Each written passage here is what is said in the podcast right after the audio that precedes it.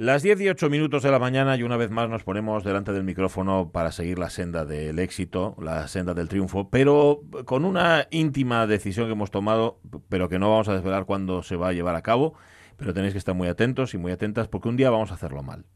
Un día vamos a hacer el programa mal, vamos a hacerlo al revés de como solemos, o no, pero bueno, lo vamos a hacer de tal manera que es que si no, no os dais cuenta de lo que tenéis.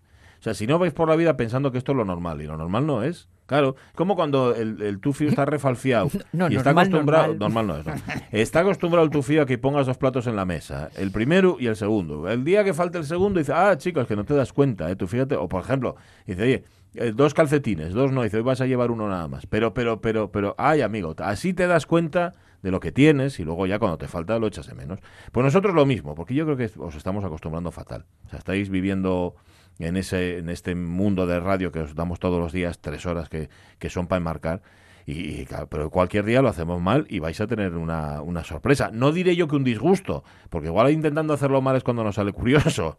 Porque, ojo, esto que hacemos ahora es hacerlo bien. ¿Vale? O sea, que el resultado esté a la altura de vuestra expectativa, eso ya es otra cosa. Pero bien es como lo hacemos ahora. Cuando lo hagamos mal, a lo mejor acertamos.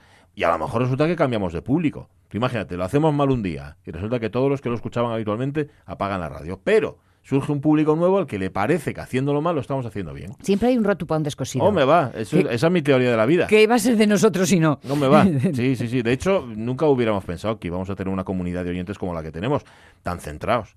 ¿Eh? Bueno, tan raros. Mira, hoy la pregunta de nuestro Facebook va justamente por ahí, por la rareza.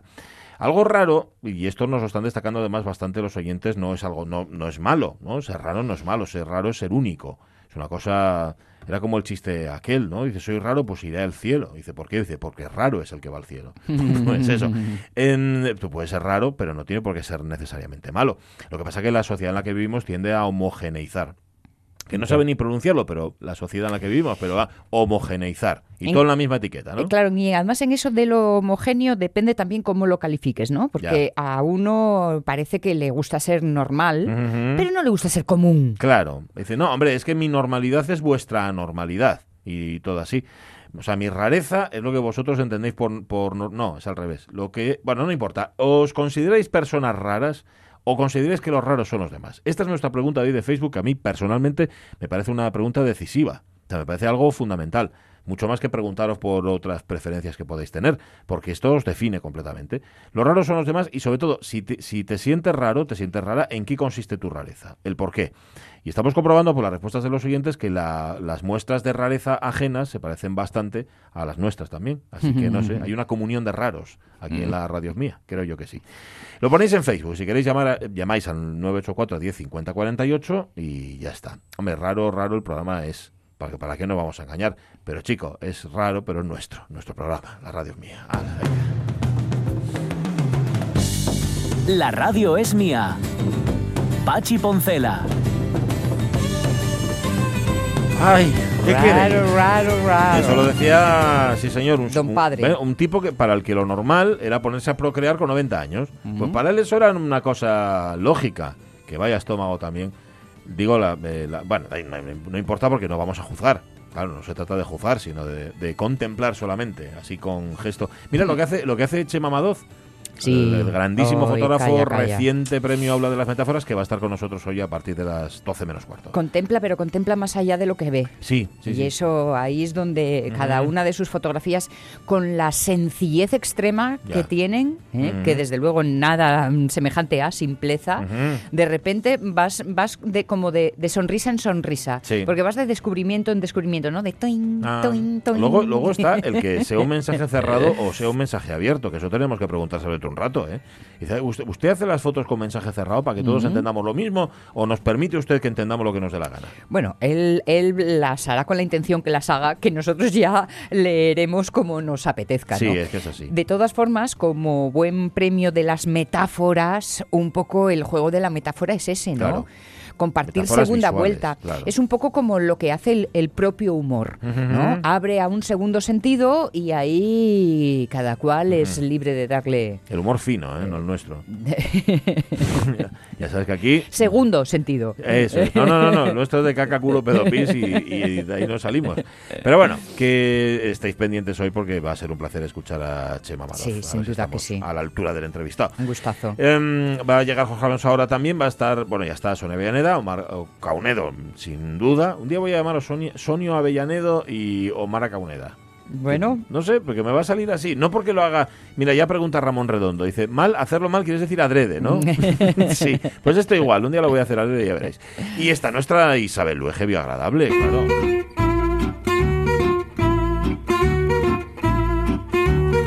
Que como siempre llega el martes y se pone las botas catiuscas... Mm. Que con los años van siendo botas con borreguillo por dentro. ¿Cómo estás, Isabel Lueje? Muy buenos días.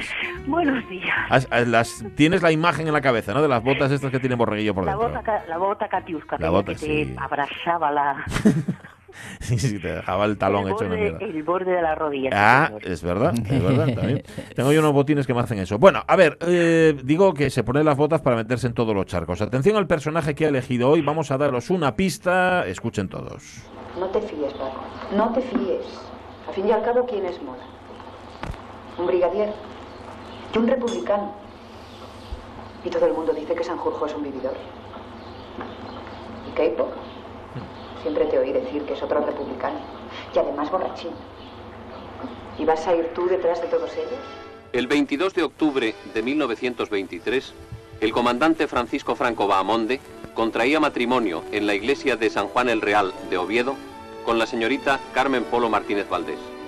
Desde entonces han transcurrido cincuenta años en los que la historia de España ha estado íntimamente ligada a la vida de quien con el correr del tiempo había de rendir tantos y tan excepcionales y dilatados servicios a la patria. Ajá. No se trata de rememorar aquí. No, no se trata. Más. No, se trata de hacerle un traje, un perfil a, a la consorte. A, ya que el otro día exhumaban a Franco, pues hoy de alguna manera, esta bioagradable va a exhumar a su esposa, Carmen Polo de Franco, que como decían en este reportaje del Nodo, Isabel era una señorita de Oviedo, ¿no? Niña. Sí, hay que decir que por fin están juntos. Sí, es verdad, es verdad. Sí, sí. Efectivamente, uh-huh. En ese sitio que yo lo llamo medio mingo. Mu- eh, mingo rubio. Mingo. Mingo rubio, lo correcto es mingo rubio, no medio mingo. Bien. Bien, que por fin ya lo estaba, ya estaba en la cajita y dijo, ya ahora que estaba yo aquí estirada en la cajita. Y viene este. Vienes, vienes a quitarme el sitio. Bien. Uh-huh. Bien. Señorita de Oviedo, señorita bien de Oviedo, clase sí. alta, padre padre abogado, uh-huh. eh, de origen palentino. Eh, sí. Su madre, en cambio, sí era asturiana, oh. eh, también con mimbres eh, importantes. Casa bien. Eh, casa bien, eso da idea, da idea de lo bien que era la casa, que eh, en las, eh, las chiquillas son tres hermanas. Eh, ella nos nace en mil novecientos, con el siglo. Ah, mira. Uh-huh. Efectivamente, eh, tenían, en esa casa había una institutriz francesa, eso mm. da idea de la prosapia el nivel, eh. y el... Y los perros que había. Efectivamente. Sí. Adelaida. Perdón, perdón. Por institutriz, ¿no? Sí. Adelaida. Adelaida. Sí, Adelaida. Ay, exactamente. Fue un sin querer. Eh, a ver, centremos. Nos nace en mil novecientos, nos nace doña Carmen Polo y Martínez Valdés. Uh-huh. Carmen Polo de Franco. Claro.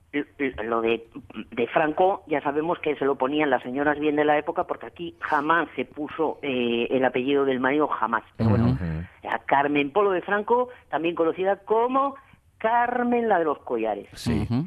Luego contamos por qué. Vale. Bien, eh, esa casa, ella, eh, ellas, eh, mm, su madre muere joven eh, cuando ella, eh, Carmen, tiene catorce años. Uh-huh. Y eh, es su tía la que viene a ocuparse de ellas. También eso era muy típico de las casas bien de la época. Eh, eh, esta chiquilla me la meten en las Salesas. Uh-huh. Eh, y, eh, bueno, pues recibe una educación, pues bueno, de la época, más o menos, ya sabemos, arte, confección, eh, música, etcétera, sí. etcétera. Hay que decir que de la clase de ella, ella contado por ella, eh, eran como veintidós alumnas y la mitad de ellas se hicieron monjas. La mitad, madre mía. La mitad monjas. Uh-huh. Bien, eh, estamos en mil novecientos diecisiete, calle Uría. Sí. De Oviedo. De Oviedo, de Oviedo.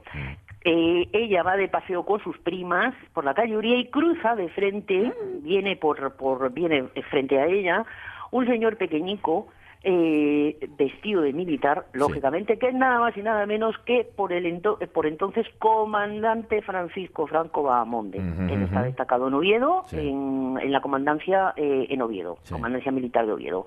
Ahí tienen como mmm, un timo, me timo contigo. Ajá, no te has atrevido, no, no te has atrevido a decir flechazo, ¿eh? Eh, hubiera sido, hubiera, hubiera sido como en el caso de ellos flechazo, claro, no me pega. Eso, eso. No me pega. Eh, digamos que tienen ahí como una te he visto, me quedo uh-huh. con tu cara. Que lo sepas. Ajá, vale, bien, vale. ¿Dónde se conocen ellos directamente? Ellos se conocen en una romería. Ah, mira. ¿Sabes qué? Una fiesta de Prado, de la, claro, el, el, el, el, en esa época eh, una romería tenía otro sentido. Uh-huh. Eh, también era un sitio donde la gente paseaba, disfrutaba, etcétera, etcétera. Bien, sí, no sé si subían los mozos con el cordero al el hombro, hombro ya, a la fiesta del lugar. Bien, ellos ahí tienen como eso, los presentan, ellos hablan, etcétera, etcétera.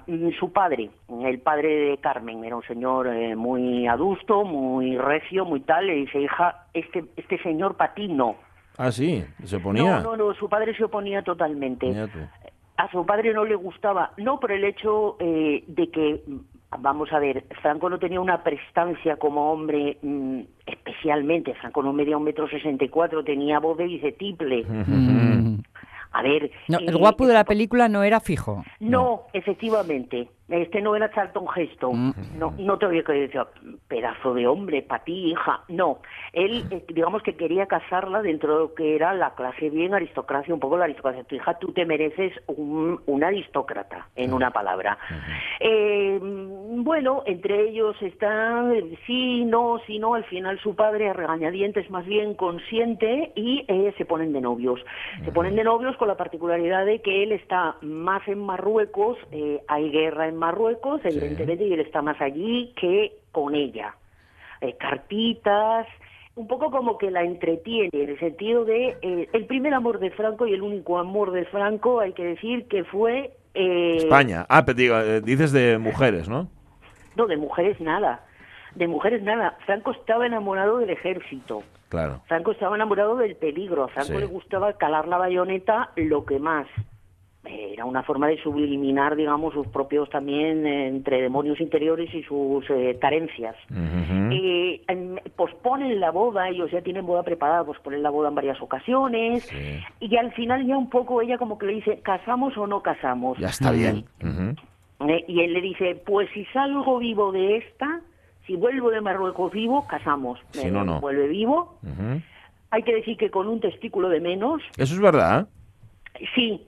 Parece ¿Ah, sí? que sí. Uh-huh. Sí, a él le habían dado un tiro eh, en el bajo vientre, uh-huh, que le interesó a un testigo y tuvieron que extirpárselo. Ah, vale. A ver, pensaba, pensaba que era un mito eso, porque también se había dicho de Hitler, por ejemplo, que le faltaba un no, testículo. No, a Hitler no le faltaba, Hitler tenía los dos en su momento. A Franco parece ser que sí, uh-huh, eh, lo cual no impedía para nada mmm, el hecho de que se pudiera reproducir, eh, uh-huh, ni muchísimo menos. O sea, pero, a ver... Fue una herida importante. Franco, sabéis que tenía lo que llamaban, en, lo que se llama en, en, en árabe, baraka. Baraka. Eh, sí. Suerte. Mm. Tenía suerte y hay que decir que tenía mucha suerte en, mm. en ese sentido, en el sentido militar.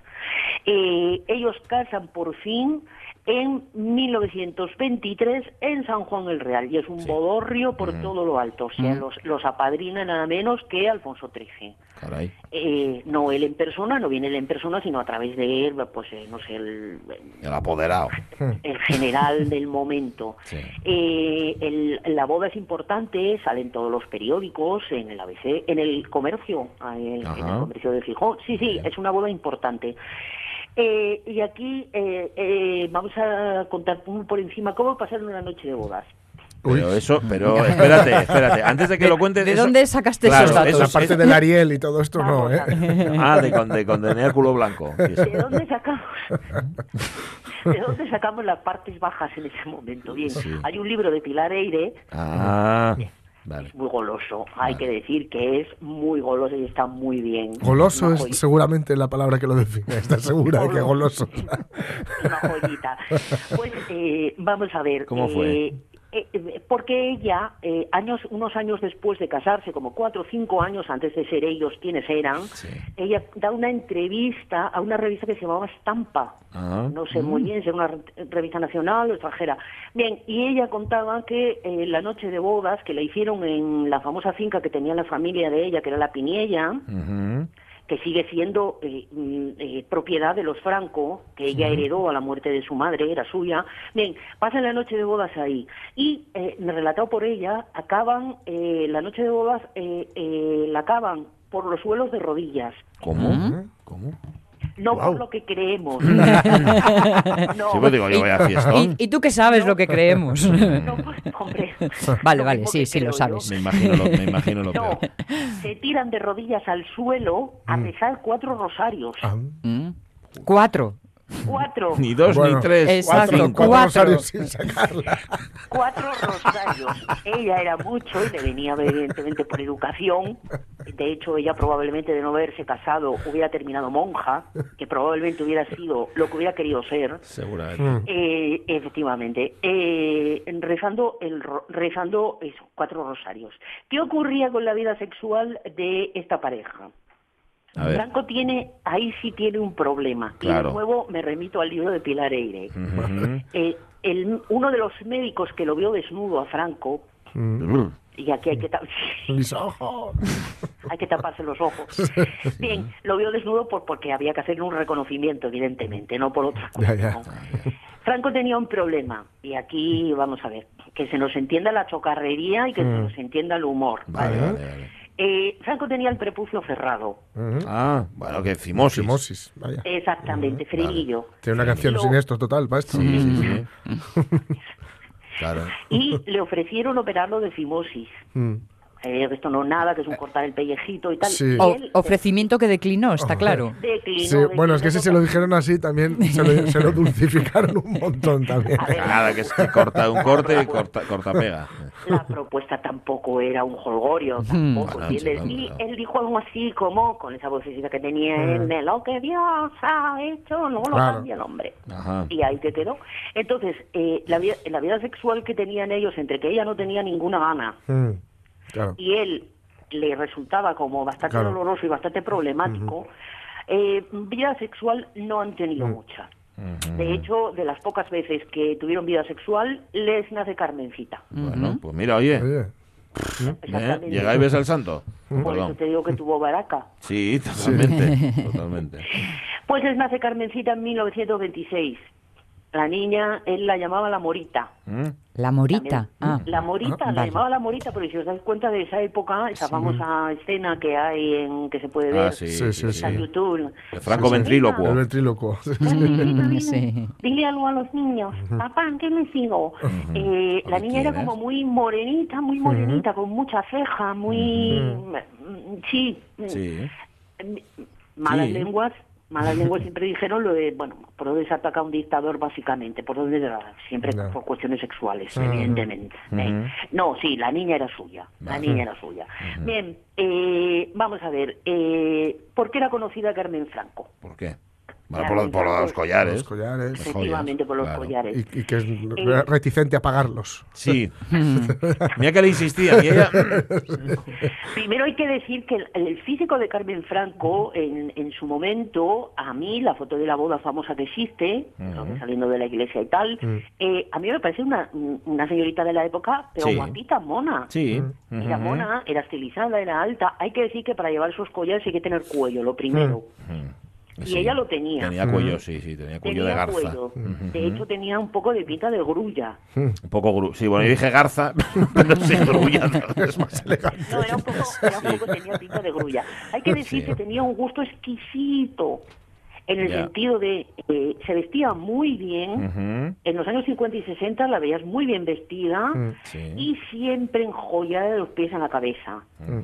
Eh, eh, era muy famoso que ella eh, paseaba, eh, se paseaba mucho por el exterior. A ver, los dictadores viajan poco. Por el exterior. Uh-huh. Por el exterior de España. Ah, decir, vale, ¿no? vale. Los dictadores, fue, los dictadores uh-huh. no salen prácticamente, y si no, remitiros a cualquier dictador y uh-huh. veréis lo que viajan. Uh-huh. Hombre, que vengan Franco, a verme, ¿no?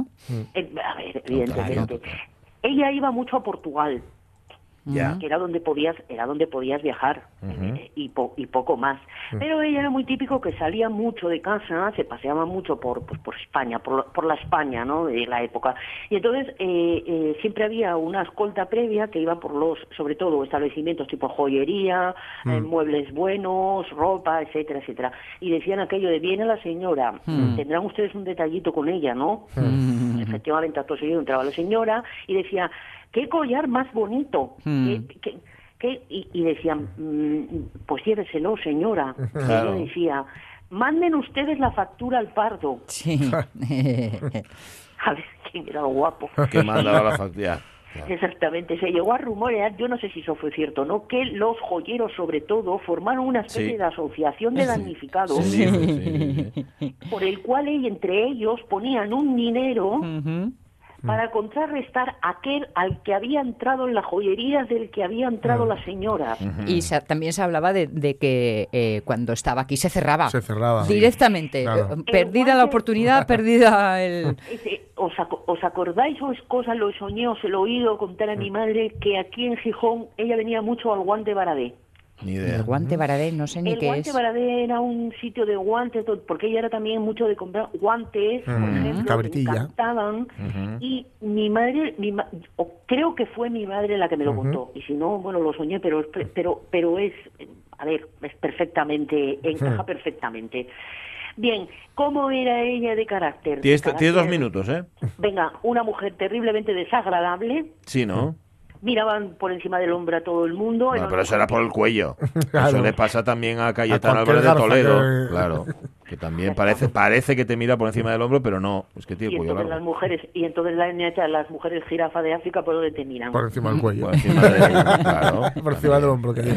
Bien. Eh, eh, el ocho de marzo del setenta y dos, casa a su nieta mayor. Eh, el día de la mujer, eh, mira. Ya, qué fecha simbólica. Carmen, uh-huh. nos la casa con el primo del emérito, con la casa con Alfonso de Borbón, en un intento ahí por parte de ella, probablemente, de emparentar ya directamente con, ah, eh, con la, la realeza. Uh-huh. Eh, bueno, poder que tenía ella, pues, por ejemplo, tras la muerte de Carrero Blanco, ella dijo, vienen por nosotros, mm, mal asunto, aquí hay que poner mano dura. Y es ella, por lo visto, la que impone a Arias Navarro. Sí. Uh-huh. Eh, bueno, eh, a ver, que tenía predicamento con respecto a... Sí, que eran una pareja que, digamos, que estaban juntos uh-huh. eh, en el sentido de compañeros con los mismos intereses, etcétera, también. Uh-huh. Eh, nos muere en el ochenta y ocho, sí. ya absolutamente retirada, pero con un patrimonio importante, sí. ¿no? Lo siguiente, Ajá. una cabeza privilegiada para los negocios, una señora muy práctica, con una fortuna considerable. Y eh, muere con concedido el señorío de Meirás con dignidad de grande de España. Nunca se le retiró uh-huh. y jamás de los jamases pagó una peseta Hacienda. ¿Mm? Madre mía. Y Oye. ahora pues... descansa en paz con su señor marido. Pues sí, uh-huh. una vida, no sé, envidiable, yo qué sé. Yo para mí no la querría, pero vamos, no. que vista desde fuera dices tú, pues mira, qué bien, ¿no? Para ti no la, para ti no la querría, solo te voy a dar un detalle. El día que casa a su nieta, sí. nos lleva en joyas cerca de cien millones de pesetas. ¿Perdón? Sí, contabilizado, bueno. y, y hay un pequeño documental de la cuatro que salió hace poco que habla un poco mm. de eh, la fortuna de ella mm. y la tasación que hacía un joyero de lo mm. que llevaba ella puesto el día que casó a su nieta Carmen, vale. eh, alrededor de los cien millones de pesetas. Se calculaba que cada collar que llevaba, que esos eran buenos, mm. costaba alrededor de los seis mil euros de ahora. Mm. Ponte que ella mm. llevaba cuatro vueltas de collar. Mm. Mm-hmm. multiplica. Ya. Uh-huh. Vale, me da igual. Y no sigas. Y no sigas.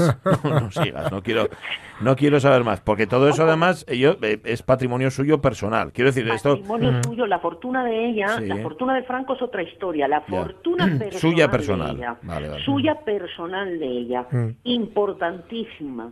Uh-huh. Cuantiosa. Repito que era una mujer que hacía negocios. Uh-huh. Bueno, esto que siempre se decía de ella como verdadero, bueno, verdadero, entendámonos, ¿no? Pero como inspiradora, instigadora... A ver, era una mujer, eh, quiero decir, oye, significante no era, no, no. tonta no era. No. Sí. Sí, a ver, eh, era una mujer que tenía un peso y una importancia, y sobre todo era una cabeza muy fría, uh-huh. una cabeza muy fría y muy práctica. Sí, señor. Pero bueno, está bien, mira, sustituyó el peso sobre los hombros por el peso sobre el cuello. Pero no, pues llevaba collares, sufre menos. Llevaba, su, sufre llevaba menos, doblada la caja torácica. Totalmente, vale. Tenía que tener ahí un pozo. Gracias, eh, Isabel Lueje. Un beso. Adiós. Quítales catíos que, que te dejen marca. Adiós. Hasta luego, hasta luego. Hasta luego. En estas imágenes, que Franco y su esposa han sido, además, un matrimonio esencialmente hogareño. Ah. Padres de familia ejemplares que han sabido rodearse siempre del cariño de los suyos a lo largo de su vida.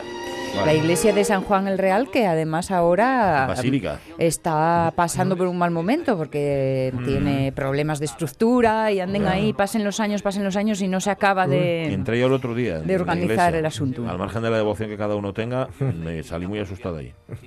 Por la oscuridad, es que es oscura. Para sí. mí, ¿eh? Para mi gusto es bastante oscura. diez y treinta y tres. Bueno, mientras vamos a aliviarnos, un mensaje y luego las noticias. Si estás buscando un regalo de Navidad diferente y de calidad, regala Asturias. Regala cestas y lotes de Navidad Cribencar. cuarenta años de experiencia nos avalan. En Cribencar te ofrecemos más de cincuenta cestas y lotes con productos asturianos y opciones para todos los presupuestos. Y si lo necesitas, también diseñamos la cesta a tu gusto. Solicita nuestro catálogo y más información en todas las sidrerías Tierra Astur, en nuestro almacén de Cribencar en Coyoto, en productos de asturias punto com o en atención al cliente arroba cribencar punto com.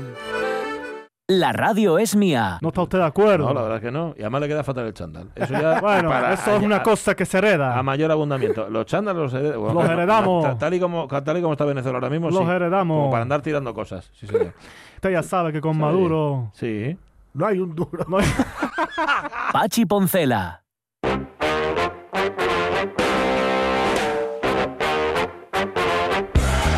Madre, el día que no se puede hacer mal este programa. Va a ver la de, va a ver la de Coller.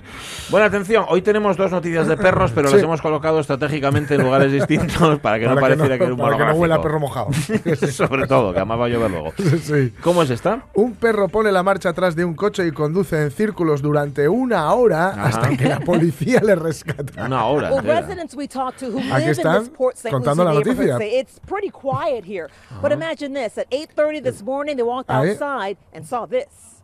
Y sale el perro y una, una vecina grabando y el coche. Yes, that's video of a car with what looks like no driver moving in circles. Ese video es el que parece que no hay co- nadie, conduciendo. nadie conduciendo. Quien está conduciendo es un perro. Ajá. Y era un coche de verdad, ¿no? Un, era un coche de verdad, coche infantil, no, no, o... no de perros. Ajá. Un coche de verdad. No era el Citroën perro. No era, era... Eso es, no era, uh-huh. no era el Dodge Renault. Era un coche de verdad. Ajá. Y, y sí, efectivamente se subió y no me digáis cómo. Yo entiendo que los coches norteamericanos por líneas generales no tienen cambio, sí. ¿vale? Son todos los de cambio automático, uh-huh. porque, bueno, excepto en San Francisco, porque es por el tema de las cuestas que les recomiendan llevar marchas yeah. porque los, los, los desguazan, ¿no? Uh-huh. Pero de ahí, y me imagino que serán fáciles no de llevar, tendrán esto de ayudas a la conducción, mm. pero de ahí a que un perro encienda el coche, que ya me parece bastante, yo no sé.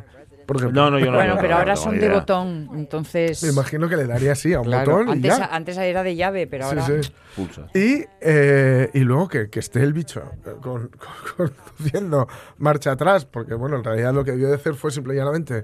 que se puso la marcha, esa marcha, quedó, marcha atrás y, y apoyó la patuca. La y... suerte era que no movió el, no, no, el es que... volante y entonces mantuvo el círculo claro, claro, constantemente. Estuvo, la, la si cosa, no... el, el, el, el mola porque hay un momento en el vídeo en el que se le ve así la cara y está mirando diciendo, por Dios, sacadme de aquí, ¿no?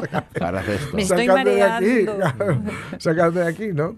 Eh, dice que bueno, durante una hora, eso, pues, eh, por cierto, sí que no hubo, digamos, ningún daño personal, pero sí en el mobiliario que rompió el buzón de un vecino. Vaya. Se vio que no era un círculo perfecto, iba a ser una elipse. Ah. Lo que, lo que hacía. Y eh, nada, finalmente llegaron los, la policía y luego los bomberos. Uh-huh.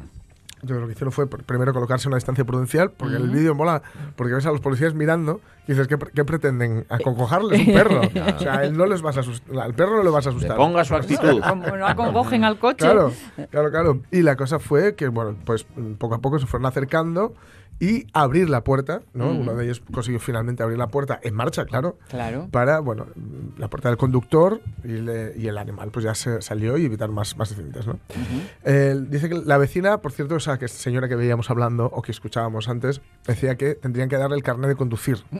Porque, porque efectivamente... Vale, eh, pues lo hacía mejor que algunos, ¿no? Se le da bien. Era un labrador negro, los labradores, por otro, es cierto son que son listos, muy listos, ¿no? Cierto, pero bueno, tanto listos, como para sí. llevar coches, no sé. Un poco mordedor, ¿no? Sí, también, sí, sí. Un perro labrador es, es poco mordedor. Sí. Y, pero bueno, era, bueno, no sé, las imágenes son curiosas. En mm. fin, son perros, en todo caso, con altas capacidades. Ajá.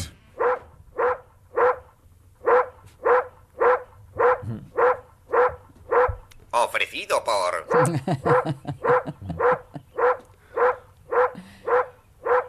Ese perro vende lo que sea. No sabemos lo que vendía, ¿no? Pero... No, esa parte no se ve. Ajá, vale. Entre ellos se entienden, ya sabes. Sí, sí, es verdad, y se hablan entre ellos de, de noche, ¿no? Sí. Eh, hola, hola, ¿eres un perro? Sí, yo también, soy un perro. Vale. Perros con altas capacidades y personas que no tanto. Hay una ingente masa social que tiene las cosas muy claras. ¿Le importa que le haga unas preguntas? No de modo oficial, claro. Incluso oficial si quiere. Hmm. ¿Cuál es su nacionalidad? Soy borracho. Es decir, un ciudadano del mundo. Por cierto, hoy Casablanca va a ser prota- sí, requete protagonista sí, sí, aquí sí, sí, en la radio sí. mía, porque estamos de aniversario, uh-huh. cumpleaños Casablanca, la película. Uh-huh. Bueno, eh, sí, hay personas que lo que les tienen que dar es de beber y bailar, como dice la canción, ¿no? El titular es una frase que pronunció un tipo en el, en el momento menos indicado. A mí el incendio y el cordón policial me dan igual. Yo quiero pasar al bar. Esto sería, a mí el incendio y el cordón, ¿no? Algo así. Ocurrió en Pontevedra, que este sábado a media mañana, pues uh-huh. estaban ahí en la calle Peregrina, sí. había fuego, se había cebado con un bazar chino, uh-huh. y allí estaban tanto pues los bomberos como la policía local de Pontevedra y estaban intentando controlar la situación. Sí. El personal antiincendios se dedicaba a la tarea de extinción, uh-huh. lógicamente. Uh-huh. Los agentes lo que hicieron fue desalojar y confinar en sus casas a los vecinos de los inmuebles próximos al bazar y también poner lo típico, el cordón policial, para evitar que decenas de curiosos y viandantes se acercasen a la zona cero del fuego. ¿Eh? Lo de Line Don't Cross. Sí.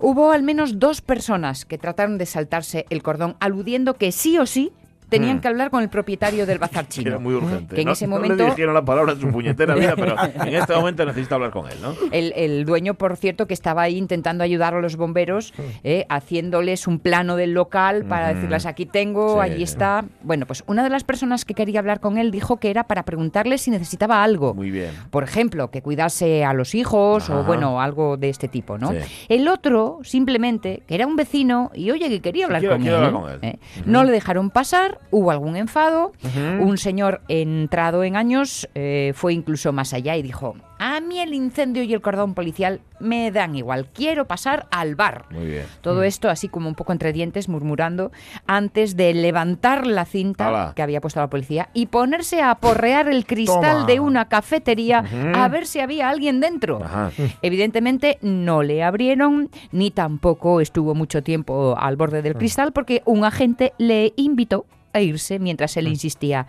¿Pero estáis seguros de que no hay nadie dentro del bar? Y dale, y dale. Anda que no hay bares, ¿eh? No sé en Pontevedra cuántos habrá, porque decirte, si no puedes ir a ese, búscate otro. Claro. Chaval, me encanta lo de ir a preguntar al dueño del bazar si necesita algo, que seguramente era el mismo al que le llamaban el chinorris, y mira el chino ese asqueroso y sí, cosas sí, de este sí, tipo, sí. ¿verdad? Bueno, ¿cómo está la juventud de los cincuenta para arriba, chicos? Que los chavalitos de ahora no sabéis beber. No, señor. No sabéis beber. No, señor. Ustedes no sabéis beber. No sabéis beber, ni dónde tenéis que beber tampoco, ¿no?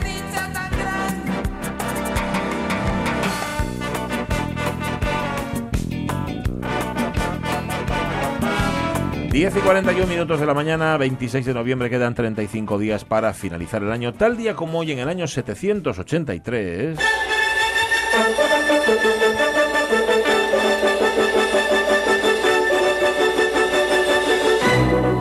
Arosinda, reina de Asturias, hija de Alfonso primero, casada con el rey Silo, al que ella había elegido como esposo y no al revés, es internada en un monasterio a la muerte de su marido para evitar que su sobrino Alfonso, hijo de su hermano Fruela, retomara el trono de Asturias arrebatándoselo a Mauregato, medio hermano de Adosinda.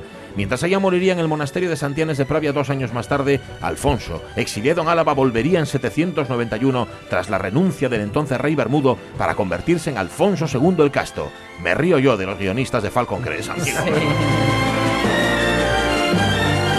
Auténtico todo esto, sí, ¿eh? sí, sí, historias de medio hermanos, sobrinos, sí, sí, sí. exilios y, y todo lo demás.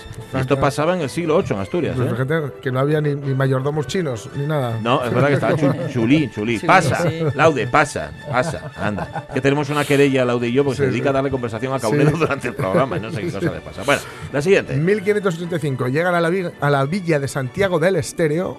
En Estero, Estero. Del Estero. En esa época, en las misiones de Paraguay y actualmente en el centro de Argentina, los dos primeros miembros de la Compañía de Jesús. Luego llegaron más. El señor Cabeza quiere que las tierras de las misiones pasen a los portugueses. ¿Por qué? Porque las misiones son el único refugio que les queda a los guaraníes. Sin el refugio que les proporcionamos, según las leyes españolas, los indios no tendrían protección contra la esclavitud. Ahora vienen a nosotros por propia voluntad. ¿Seguro? Preguntadles a los guaraníes. Nueve décimas partes de lo que ganan revierte a la comunidad, a sus vidas. Padre Gabriel, ¿qué cree vuestra merced que está en juego? Creo que es la obra de Dios lo que está en juego. No. no. Lo que está en juego es la propia existencia de la orden de los jesuitas. Tanto aquí como en Europa. Ahí está. Y en efecto, se la cargaron. En el año mil ochocientos doce, las tropas de Napoleón, en su retirada de la invasión de Rusia, son alcanzadas y masacradas por los ejércitos rusos durante el cruce del río Berecina. Tenía muy mala pinta aquello, ¿eh?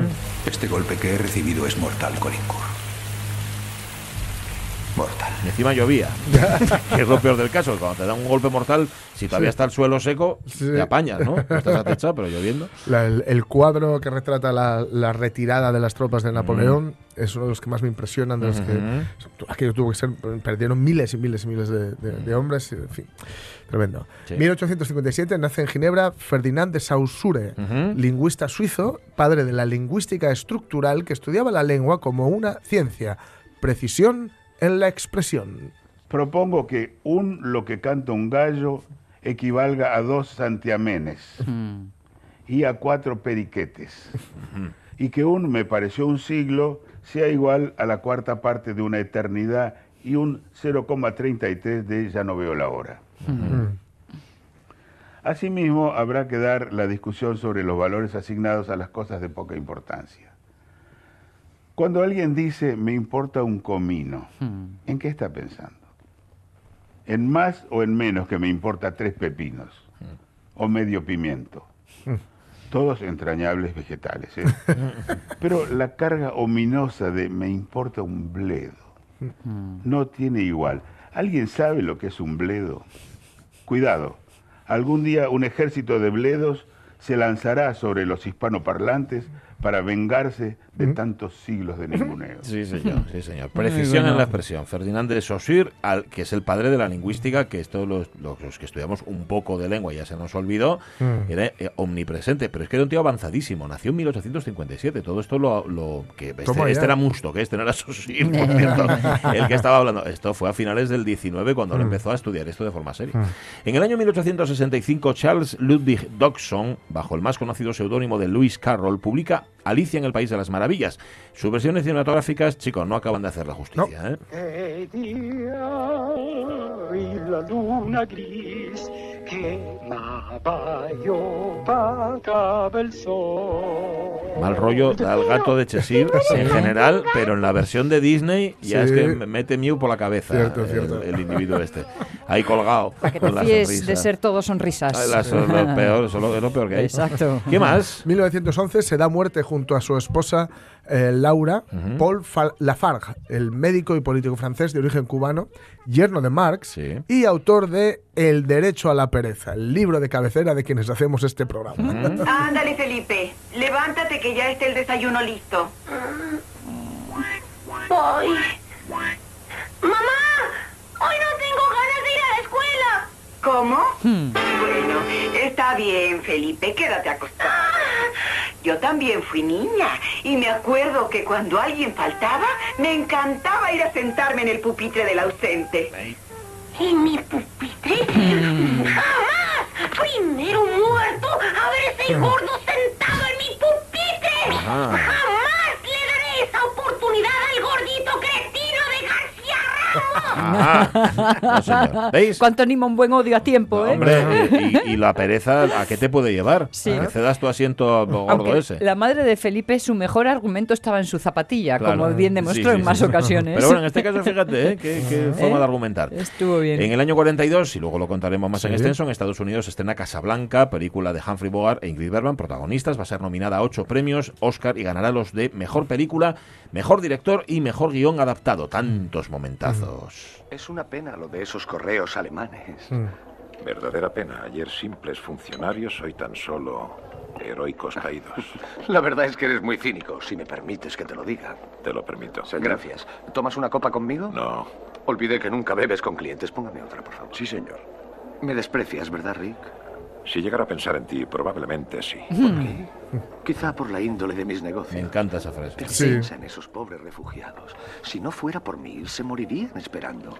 Al fin y al cabo, yo les proporciono los visados que tanto desean. Por un precio, Ugarte, por un precio. Uh-huh. Piensa en los pobres diablos que pagan lo que Renault les pide. Yo los doy solo por la mitad. ¿No es eso una buena acción? Una buena acción hecha de un modo bajo y rastrero. Esto un rato así. Es que podemos sí, seguir poniendo sí. entera la, entera sí, la sí. conversación y serían todo momentazos. Sí, sí, sí, bueno, lo sería, lo sería. Luego repasas unos cuantos. Sí, sí, sí. Y bueno, tal día como hoy también, en dos mil dieciocho, muere a los cincuenta y siete años, víctima de la ELA, Stephen Hillenburg, el animador, productor y biólogo estadounidense, creador de la serie animada Bob Esponja. Uh-huh. En nombre de todos los que se llaman Patricio, gracias. Gracias. ¿Y sobre qué vamos a cantar, Bob Esponja? Vamos a cantar una canción sobre amigos. ¿Qué clase de amigos, Bob Esponja? Bueno, escucha y te lo diré. Venga, vamos allá. ¿Quién va a estar a tu lado si estás mal? Los idiotas. ¿Quién te da bofetadas sin parar? Los idiotas. ¿Quién me va a ayudar a salvar la ciudad? Los idiotas, los idiotas, los idiotas. Yo he vivido en mis propias carnes la reivindicación de mi propio nombre.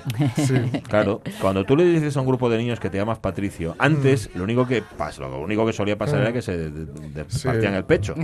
Ahora tú dices Patricio y te miran con cara sí. así como de admiración. A mí, a mí, a mí me pasó enseñando las, la Campa Torres, a ver. que hay una, hay una representación de un ciudadano romano, y uh-huh. no me digas por qué, le llamé Patricio, ajá. y les veo cor- echar a correr, y me dice una de las chicas que trabaja, y dice, tú hijos no tienes, ¿no? Sí. Que cuando llegué, menuda decepción, porque no, claro, vieron que no era Patricio. No era, claro, no era una estrella de mar. Patricio en la Roma gijonuda, sí. gijonesa. Es, Stephen Hillenburg se llamaba el señor, que era, que era biólogo, y de hecho sí. la serie nace, yo creo que de sus conocimientos biológicos y de algo que fumó. De otra manera no se explica. Y de tener hijos. Y de sí. tener hijos. Pues, estoy segura también. de que lo hizo para los peques. Sí, sí, sí. once menos diez, ¿cómo estás, Mónica? Muy buenos días, muy bueno, bien. Cita bienvenida. De los martes, último martes de cada mes, con la Asociación Española contra el Cáncer y con lo mucho, mucho, muchísimo que hacéis.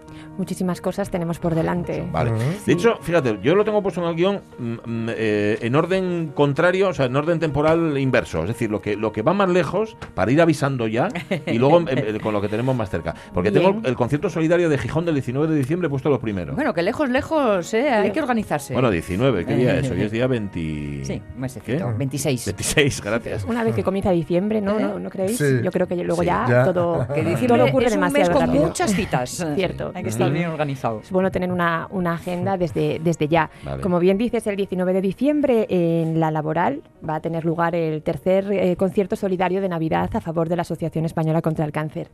Eh, por, es a las ocho de la tarde en el Teatro de la Universidad, de la Universidad Laboral. Sí. Y bueno, por deciros a algunos de los participantes que podéis ver, sino en nuestro Facebook y en nuestra página web, eh, Paula Iragorri, mm. Irene Palazón, el Coro Joven de Gijón, el Coro Más que Jazz, etcétera, etcétera. Mm. Eh, una, una cita, eh, yo creo que muy, muy interesante. Pues sí, el diecinueve de diciembre y ya pensando, apuntándolo en la agenda y pensando en sacar vuestras entradas. Hombre, eso es. Echando una mano además a la Asociación Española contra el Cáncer. Antes del diecinueve hasta el cinco. Eso es una cosa que todo el mundo sabe. El cinco de diciembre es el Día del Voluntariado y organizáis un acto. Sí, el cinco de diciembre es el Día Internacional del Voluntariado uh-huh. y celebramos un acto en el, en el Salón de Actos de Luca a sí. las siete de la tarde eh, junto a otras asociaciones. Además, eh, me gusta a mí esto de, de crear sinergias y, y de, bueno, de unirnos todos. Eh, junto a Cruz Roja, eh, Clauntigo, Narices Azules uh-huh. y eh, la Asociación Albán. Ah. Hemos organizado un acto en honor de nuestros voluntarios y además abierto a todos aquellos que quieran eh, participar. Una actividad lúdica que es sorpresa, que no puedo comentar, ah, sorpresa, vale. a las siete de la tarde y luego un pequeño pincheo y demás eh, para celebrar la gran fiesta del, del voluntariado. Oye, ya que mencionas el voluntariado y que mencionas el Luca, hay que destacar la cantidad de voluntarios de, de la asociación que se encuentran habitualmente día sí día también, precisamente eh, distribuyendo información sobre lo que hace la asociación, ¿eh? Eso es. Ahí hay mucho trabajo diario, a pie de obra. Hay mm. mucho trabajo, hay mucha emoción depositada en cada, en cada palabra de cada, de cada voluntario. Es un, una labor extraordinaria la que hacen. No me cansaré nunca de, sí. de darles las gracias y de, y de decirlo abiertamente, porque se conoce, pero no se conoce del todo a fondo, ¿no? Y es eh, bueno, eh, es una de, de mis misiones, ¿no? Mm. El, el que se dé a conocer. Todas las mañanas pues hacemos eh, charlas informativas, ese primer impacto, eh, damos a conocer las coberturas de la asociación, mm-hmm. psicólogo, bueno. trabajadora social, todo lo que tenemos eh, a disposición de todos los eh, beneficiarios. Uh-huh. Vale, eh, una cita, mejor dicho, dos con el cine, el día cuatro en Avilés y el trece en Gijón, en Cabueñes. Sí, eh, bueno, eh, hemos proyectado ya la película Supa Modo, sí. eh, Los héroes nunca mueren, que ya sí. hemos hablado aquí de ella, sí. junto sí. a la Fundación El Pájaro Azul. Uh-huh. Y, y bueno, hemos visto que ha tenido un impacto genial y, y queremos que, que ruede, ¿no? Y entonces nos vamos a Avilés el día cuatro, el día cuatro a las eh, seis y media, y a Cabueñes el día trece de diciembre para realizar el, pues, la proyección de la, de la película, el visionado de esta película y después una pequeña charla acerca de, del cáncer. Con una superheroína keniata. Una superheroína keniata, eh, una niña extraordinaria, una, una pasada de película. Me comentaban ahora, me comentaba un compañero, pero es muy emotiva. Eh, es muy de llorar. No, no. Lloras, emociona. Se emociona claro. porque sacude, porque es una realidad que sacuda y está claro. bien que sacuda en el claro. sentido de, de, lo que, lo, de lo que no hablas parece sí. que no existe, ¿no? Sí. Entonces hay que sacudirnos. Pero en el fondo es positiva. Entonces, eh, es la que recomienda a todo el mundo. Conmoverse y llorar no siempre significa sufrir. Exacto. No. Al contrario. No, no, eh, no. A veces es la esperanza de lo que ves uh-huh. y ver que todavía hay formas para, para luchar y energía para ello lo que te conmueve. O Eso sea que... es. Pues es una película que mueve, conmueve uh-huh. y, y promueve una actitud, con lo cual... Bueno, estupendo. Oye, tenéis hasta el día treinta el mercadillo solidario en Avilés. Sí, un mercadillo que está siendo un exitazo. Eh, los voluntarios de Avilés, eh, bueno, son de una pasta tremenda. Eh, son increíbles eh, y, bueno, lo están haciendo fenomenal. Un mercadillo que está siendo ya un éxito y todavía nos quedan días por delante. Yo me voy mañana toda la mañana para, para allá uh-huh. y, y, bueno, eh, a, a seguir y a sumar. Ajá, uh-huh. Vale, que suicide con el Black Friday, además. Uh-huh. Sí, sí, cierto. Así, ya sabéis dónde invertir esos perres en el Todos mercadillo a, solidario. Al mercadillo de Avilés. Claro que sí, en Avilés. Y con muchos productos que salen de vuestros talleres, además, que eso sí, está chulo. Sí, eso es lo más chulo de todo, yo mm. creo, ¿no? Lo que tiene así más... Eh, digamos que pues, ma- más importancia todavía. Hemos hecho un taller de postales navideñas que bueno, las mías no se pueden no se pueden vender porque han, es, estaban muy feas, eran muy, muy feas, muy feas, pero bueno, retiradas de catálogo, retiradas de catálogo las hemos dejado feas ahí, no originales, para un ejemplo de lo que no hay que hacer, y, vale. pero el resto, que súper bonitas, ¿no? se, se venden, se, y, y bueno, las, las personas que forman parte del taller de costura también han realizado un montón de, de cositas chulas, uh-huh. y, y bueno, lo podéis ver todo en, en Avilés. Bueno, bueno, uh-huh. Del quince al treinta, acordaos. Eh, y ya que has hablado de talleres, déjame que dedique esos cinco minutillos finales para hablar con la la responsable de vuestro taller de teatro con Zoe Ortiz de Zarate, que ya está al teléfono. Zoe, ¿qué tal? Muy buenos días. Buenos días. Taller de teatro. ¿Cuántos sois ahora mismo en el taller de teatro, Zoe? Bueno, pues somos seis integrantes. Sí. Creo, tres guías. Seis integrantes y, y tres guías. ¿Dó, ¿Dónde es el taller de teatro? A ver, explícanos. Bueno, a ver, hemos tenido una primera sesión que ha sido en el Centro Cultural de la Arena. Ajá, no estoy seguro de que vaya a ser siempre ahí. Vale. Pero bueno, era una, una especie de toma de contacto, me imagino. Eso es, ha sido la primera sesión, ha sido una pequeña toma de contacto. Y he de decir que yo no soy la responsable del taller como tal, son dos guías aparte, pero bueno, yo estoy también metida en el, en el proyecto. Vale, vale, vale. vale. Gijón, bueno. Gijón como disparadero, pero Oviedo y Avilés también están en el horizonte, creo, ¿no?